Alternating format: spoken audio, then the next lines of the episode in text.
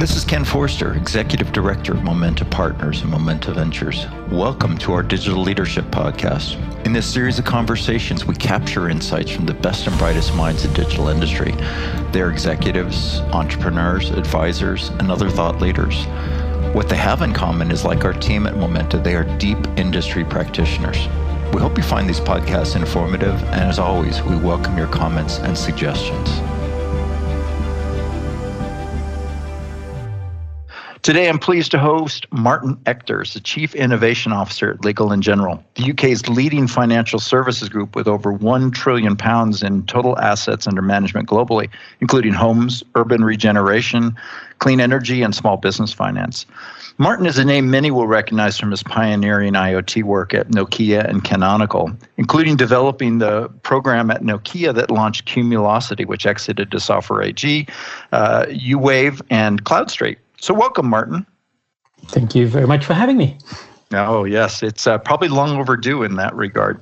So, let's start with your professional journey. Tell us a bit about your background and how it has informed your views of digital industry.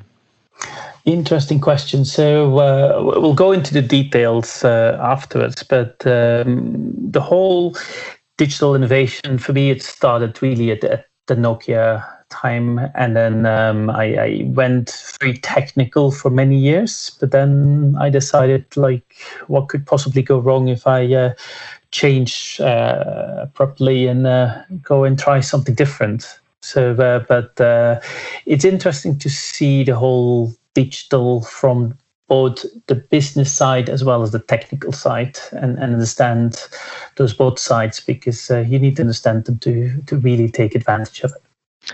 Yeah, uh, I'd say one of the things that truly intrigued me, having known you from your deep technical experience, was the jump that you made into really as a chief digital officer, now chief innovation officer at a um, you know at, at, what many would consider to be a very conservative industry, right? And clearly, you've been successful um, for a lot of different reasons. So, but let's let's rewind back. Let's go back to your time at Nokia in 2010, which, as you and I will both remember, was a truly formative time, and what we had just started to call the Internet of Things.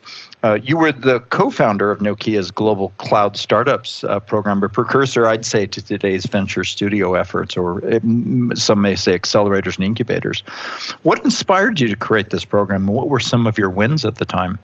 So inspiration came from a need, as it always comes. So, so I joined uh, Nokia to do offshoring, which my boss back then thought it was a three-year program. And then after a year, I came back and said, "I'm done. Like we now have 300 people uh, uh, that, that are working on this. I don't think they need me anymore." And then, to my surprise, uh, my boss back then said, mm, it's not a good time to have no job because like we're kind of short on jobs. So I said, okay, let me think about what I'd like to do and, and come back. And then at that same time, it was 2009, cloud computing was something new and exciting. So I showed in a very famous demo to all executives in Europe how in a couple of minutes uh, with um, a Twilio type of service. It wasn't Twilio back then. Um, I could do things in minutes that they needed six months and six people for uh, in telecom. And I, I, suggested, why don't we do more around uh, cloud computing and, and, and new things around uh, what we could do in telecom? And that's how um, Nokia. Um, or NSN startups at NSN back then, Nokia Siemens Networks, uh, got born. And what we created was a place to experiment. So we got 30 people over in Silicon Valley that decided, with a lot of input from all the employees, what six areas we wanted to test out. One of them was M2M, which uh, was the old name for Internet of Things. And at the end, we got uh, 36 people uh, from all over the world uh, together. Um, and they were uh, basically divided into six teams that each came up with a very specific uh, solution, of which um, after a couple of years there were three spin-offs, Cumulocity being the most successful, uh, which exited with Software AG and was a, a cloud um, IoT platform. U-Wave was um, telecom uh, solution where you could like drag and drop and, and create uh, telecom solutions uh, from a browser. And CloudStreet was about connectivity uh, uh, and, and, a, and a marketplace around that. And cumulosity, Cumulocity, we know well, uh, having worked with uh, Bernd Gross uh, early on when he was doing a lot of work with uh, Deutsche Telekom at the time. I remember uh, his coverage in a lot of the uh, early, well, late M2M and early IoT conferences at the time, especially in in Europe. So kudos on on making such a building such an interesting company, but also placing such a good leader in that as well. So at Nokia, I noted you went on to lead head of to be head of cloud and disruptive innovation uh, there. What were some of the early innovations you guys were tracking at the time? So we we did a lot of SaaS marketplaces back then. So it was all about how can we help, for instance, telecom operators, and there were a couple of big ones in Europe that were doing that to to help sell SaaS to um, their SME uh, customers. Uh, so that was one of the things we looked at, like how can uh, we uh, generate new revenue, especially also with the data that telecom operators had. Unfortunately, back then um, we're talking uh, 2012, uh, 2013 time frame um, Nokia wasn't doing that great, and uh, unfortunately, uh, our whole business unit um, got severely cut, uh, and that was uh, what stopped this uh, from really growing further. Mm. Well, I guess in, in some sense, uh, the, the the misfortune for Nokia became the fortune for you in the sense that uh, that move culminated in you playing a leading role in 2013 for an early industry innovator, Canonical, which uh, many people know as the creator of the Ubuntu Linux operating system. Now, as I understand, the world's most popular enterprise Linux uh, from cloud to edge. This is where many of us, um, and and you know, m- me personally, got to meet you, given your I'll call it proliferate thought leadership, but also your almost omnipresent uh, in conferences at the time. What were some of the, your key learnings developing Canonical's IoT business? Yeah, so we we were at the cutting edge. We were always looking what's the next thing. Uh, what are uh, and back then this expression uh, was what are the cool kids doing? So so one of the the things that a lot of um, business leaders don't grasp is why new technology moves so quickly and all of a sudden it comes out of nowhere. Well, most of the time it doesn't come out of nowhere. It's it's doing things at the edges for many years, but it's at places where people don't go and look. So it was interesting at Ubuntu to to go and see how you could um, see an industry becoming disruptive uh, before actually people saw that it was going to have such a big impact. And and I started there as cloud uh, strategist, and and the person doing strategy before me um, invented uh, the value chain map, uh, or the or also called Wardley map because it was Simon Wardley, and and he came up with the whole mapping of the future of uh, technology. Basically, he mapped in 2008 how cloud would go about and develop itself. And we used that type of technique to also look at other um, areas. And this is where IoT came up. Uh, so, how can you go and play um, a major role in, in the nascent IoT business. And, and what we tried back then was to commoditize uh, app stores on devices because uh, anything from like um, a robot, a vending machine, a mobile base station, anything. Uh, you couldn't uh, come up with uh, an idea, a fountain, or whatever, or we had put an app store on it uh, on on some time event and showed how it could uh, become a revenue generator. So it was a really interesting time to see where technology um, was going, how it uh, grew from nothing into industry changing. Mm. And speaking of changing industries, you uh, in 2017 you made a what I would consider a giant leap, at least from a uh, you know from a technology leader perspective. So moving from deep tech, as you called it earlier, to what I'll generally call fintech and insurance tech, but uh, truly at uh, at the uh, forefront of an industry leader in uh, in the form of Legal & General. So first, I understand you were chief digital officer for their insurance business, and then later on became, as you are now, chief innovation officer for the entire group. What was it that attracted you to uh, to this opportunity, the company and uh, and the sector? So first thing is that like in high tech, you have a million solutions for five paying customer problems. And that is often the biggest problem. You you have a solution looking for problems. So I wanted to see if I would go to an industry where there were a million paying customer problems, what could I do if I would bring that cutting edge technology uh, and and try to solve those problems in new ways.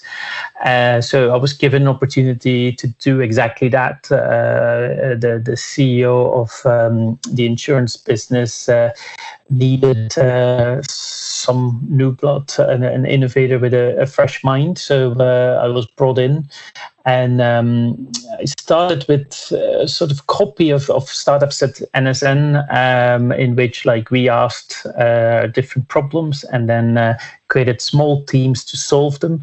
And one of the biggest problems back then was insurance uh, claims. So if you have a home and television falls off the wall, uh, you want to claim. And, and the way insurance works is very simple if everybody only claims uh, for rightful things, then the, the, people that have a claim, we should all pay it because that's exactly how it should work. And the people that don't have a claim shouldn't claim, or, or um, and and you should only claim for what you can actually claim. And then insurance works brilliantly. It's cheap for everybody, and uh, if you're unfortunate, you get um, your claims paid. Uh, but the unfortunate thing is there's something called fraud, and that's what like basically makes it that. Um, the honest customers uh, disfavored. So we looked at like what can we do so that honest customers can have uh, the claim paid very quickly and easily, and dishonest customers walk away and don't complain. And that's where um, our first innovation came out, which um, is uh, smart claim, and it allowed uh, really that. So so in minutes you could claim, and we saw that like customers went from uh, hating to claim to to giving it the highest NPS score that uh, any services uh, back then had. And that's why it also won the award for best claim technology of 2018. You know, uh, in looking at your uh, profile for, uh, for put, uh, setting up the questions around here, I love the question you asked, and it says, uh, "Can a 180-year-old plus uh, company be a fast innovator?" And your your term here, the answer is yes. Um, I think you've actually clearly demonstrated this with a, a string of wins, including Smart Claim you just mentioned a moment ago. Um, uh, SGRE in uh, 2019, the world's first pension blockchain solution in production, and Uno in 2020, a transformative mobile app platform that enabled your company to win the Pensions Technology Firm of the Year award. To uh, to what do you owe your uh, your string of successes?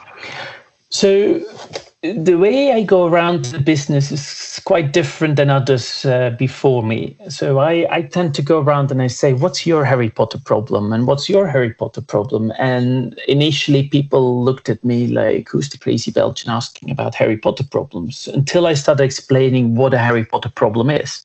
And Harry Potter problem is something very easy. There's two type of critical business problems. One, with money and time you can buy yourself a solution. And for those type of problems you go to the digital teams the it and change teams or whomever you want to work with. You give them the money you wait long enough and you get the solution. But then there's another set of business problems where like even money and time can't buy your solution. You've tried many times and you failed every time or you don't even know where to start and then you have a Harry Potter problem because a Harry Potter problem is very easy. You can only uh, get a solution from an innovator with a magic wand. And that's where like we want to come in and say like, do we have a magic wand? Can we find innovators that can solve your problem?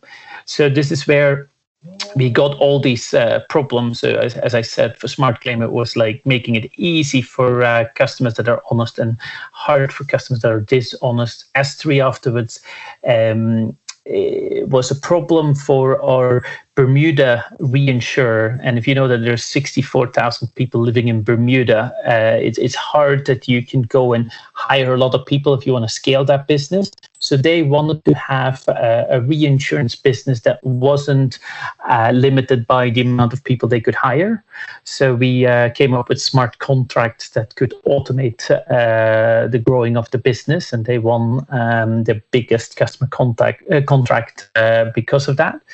and then Unu is about um, a mobile app uh, for something you do once a year, which is your pension. You don't want to normally download an app. You want uh, basically um, to uh, to just get the problem solved and get on. So, so what we looked for is, is like, can we have many, many of those once a year problems all combined so that you open the app every day so that uh, our mobile, uh, your mobile is a solution for every problem you have. Um, and um, that has uh, also enabled them to win lots of uh, customer uh, wins. So, so to make a long story short, go and start with those critical problems and find um, a Harry Potter solution for them. Uh, that will um, help you a lot.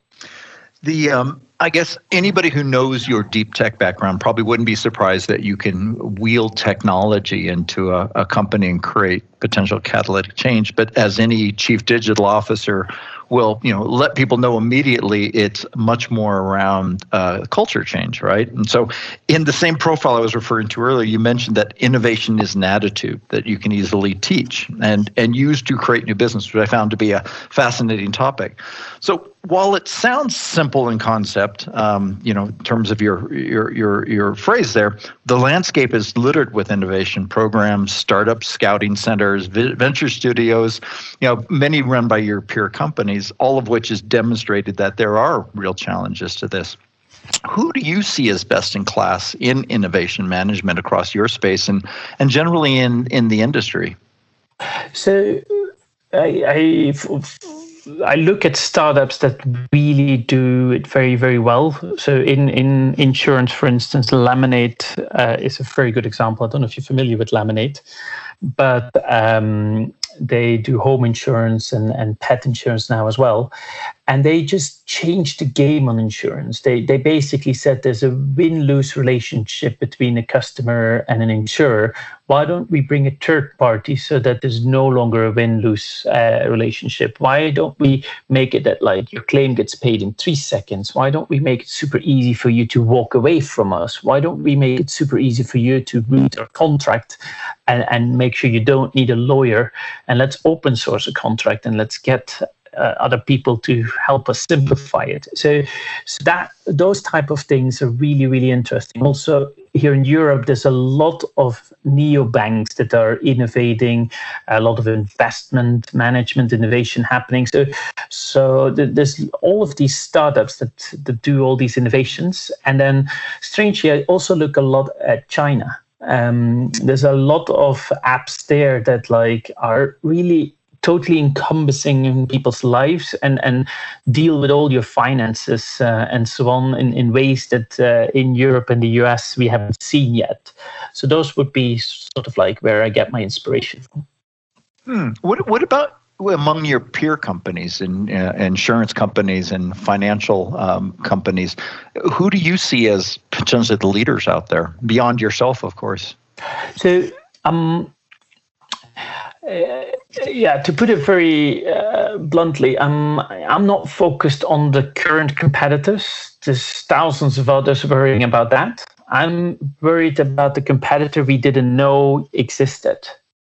So, so if everybody around you is trying to do business in the same way, then like today you might win and tomorrow you lose and the day after you win again and so on.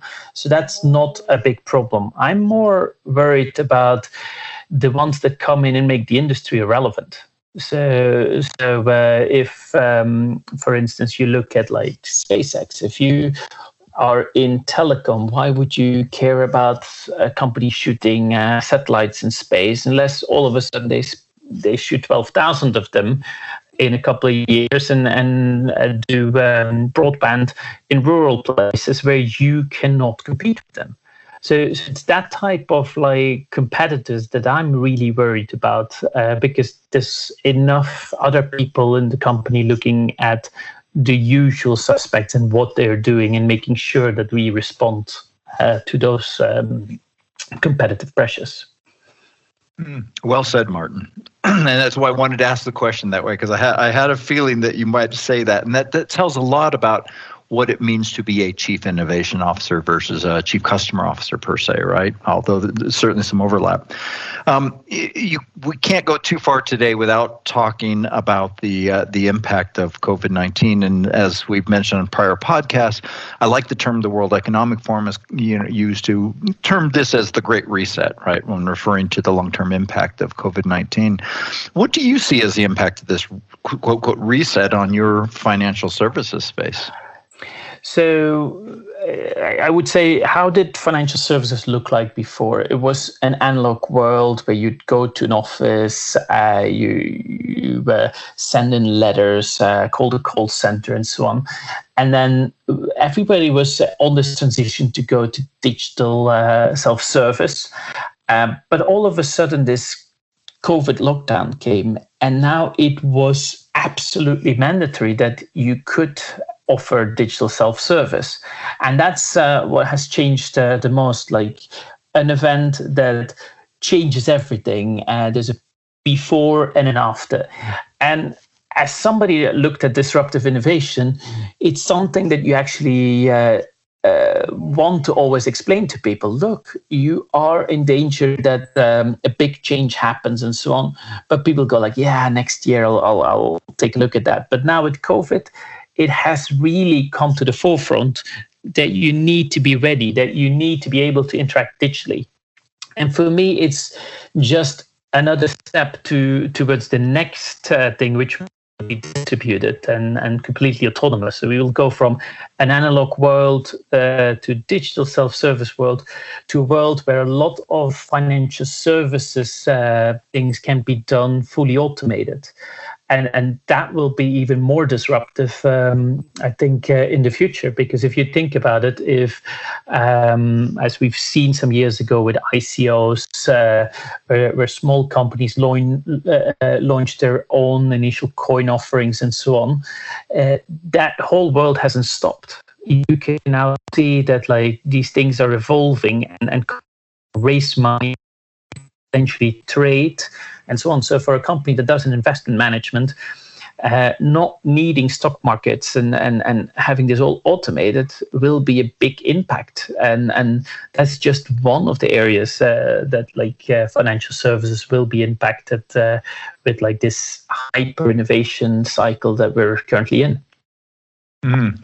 We've gone so far as to refer to this as the Great Digital Accelerator, which is the uh, title of a webinar we're getting ready to do, uh, because we've seen across the board our peer companies, our investment portfolio, and large corporations like yourself that um, the uh, these last six seven months have just been a, a rapid jump, if you will, in uh, anything digital, especially those around remote asset management, as we like to say. So uh, I just returned from a trip in London a couple weeks ago, and I was surprised by the number of places that will not take uh, cash, a currency, if you will, uh, and because of fear, you know, of course, you know, you know touching the uh, the bills, and so I have to imagine there is going to be a long-term reset with uh, with that as well uh, as there. So, as digital industry investors, we always like to ask your recommendation on interesting startups. You mentioned Lemonade earlier as one. Who are the ones your ones to watch? Yeah, so, so I think uh, are the Chinese um, uh, the Ping Ans coming here, uh, uh, the Lemonades, um, anybody that actually is building platforms in financial services uh, is are the ones to watch. Uh, so, so we come from a pipeline business model whereby you created a product, you got some uh, middleman to to get it to the final client, and then money f- uh, was flowing back. But you you had to leave a lot of that commission uh, in that process. Whereas now with platforms, um, you just have a platform player that takes a, a minority uh, percentage, uh, and uh, you can now reach global customers. So, so I'm really interested to see where that is going to go and and who's going to play out in that space space, and um, I'm still watching the uh, tokenization startups and, and others uh, uh, that could come up with really interesting uh, models there. Excellent. So, in closing, can you provide any recommendations of books and or resources that inspire you? So, um, anything uh, related to uh, disruptive innovation, uh, the, all, all the theories uh, from uh, Clayton, all the the, the platform uh, books, the, the exponential uh, organizations, uh, how Silicon Valley got you hooked on on apps, all these type of things are, are really sort of golden nuggets to to read uh, and and and and uh, crossing the chasm classics and and so on.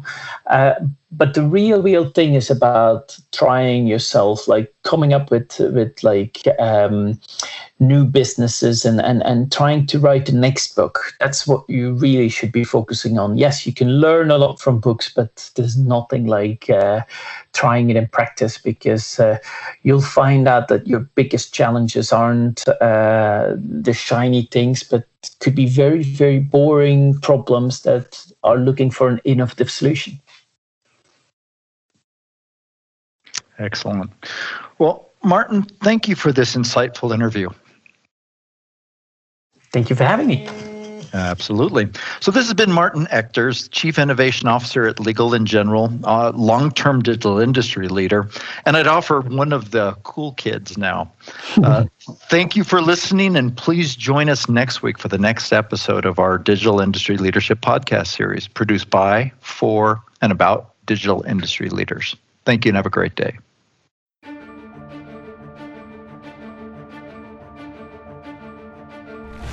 You've been listening to the Momenta Digital Leadership Podcast. We hope you've enjoyed the discussions, and as always, we welcome your comments and suggestions. Please check our website at momenta.one for archived versions of prior podcasts, webinars, as well as resources to help with your digital industry journey. Thank you for listening.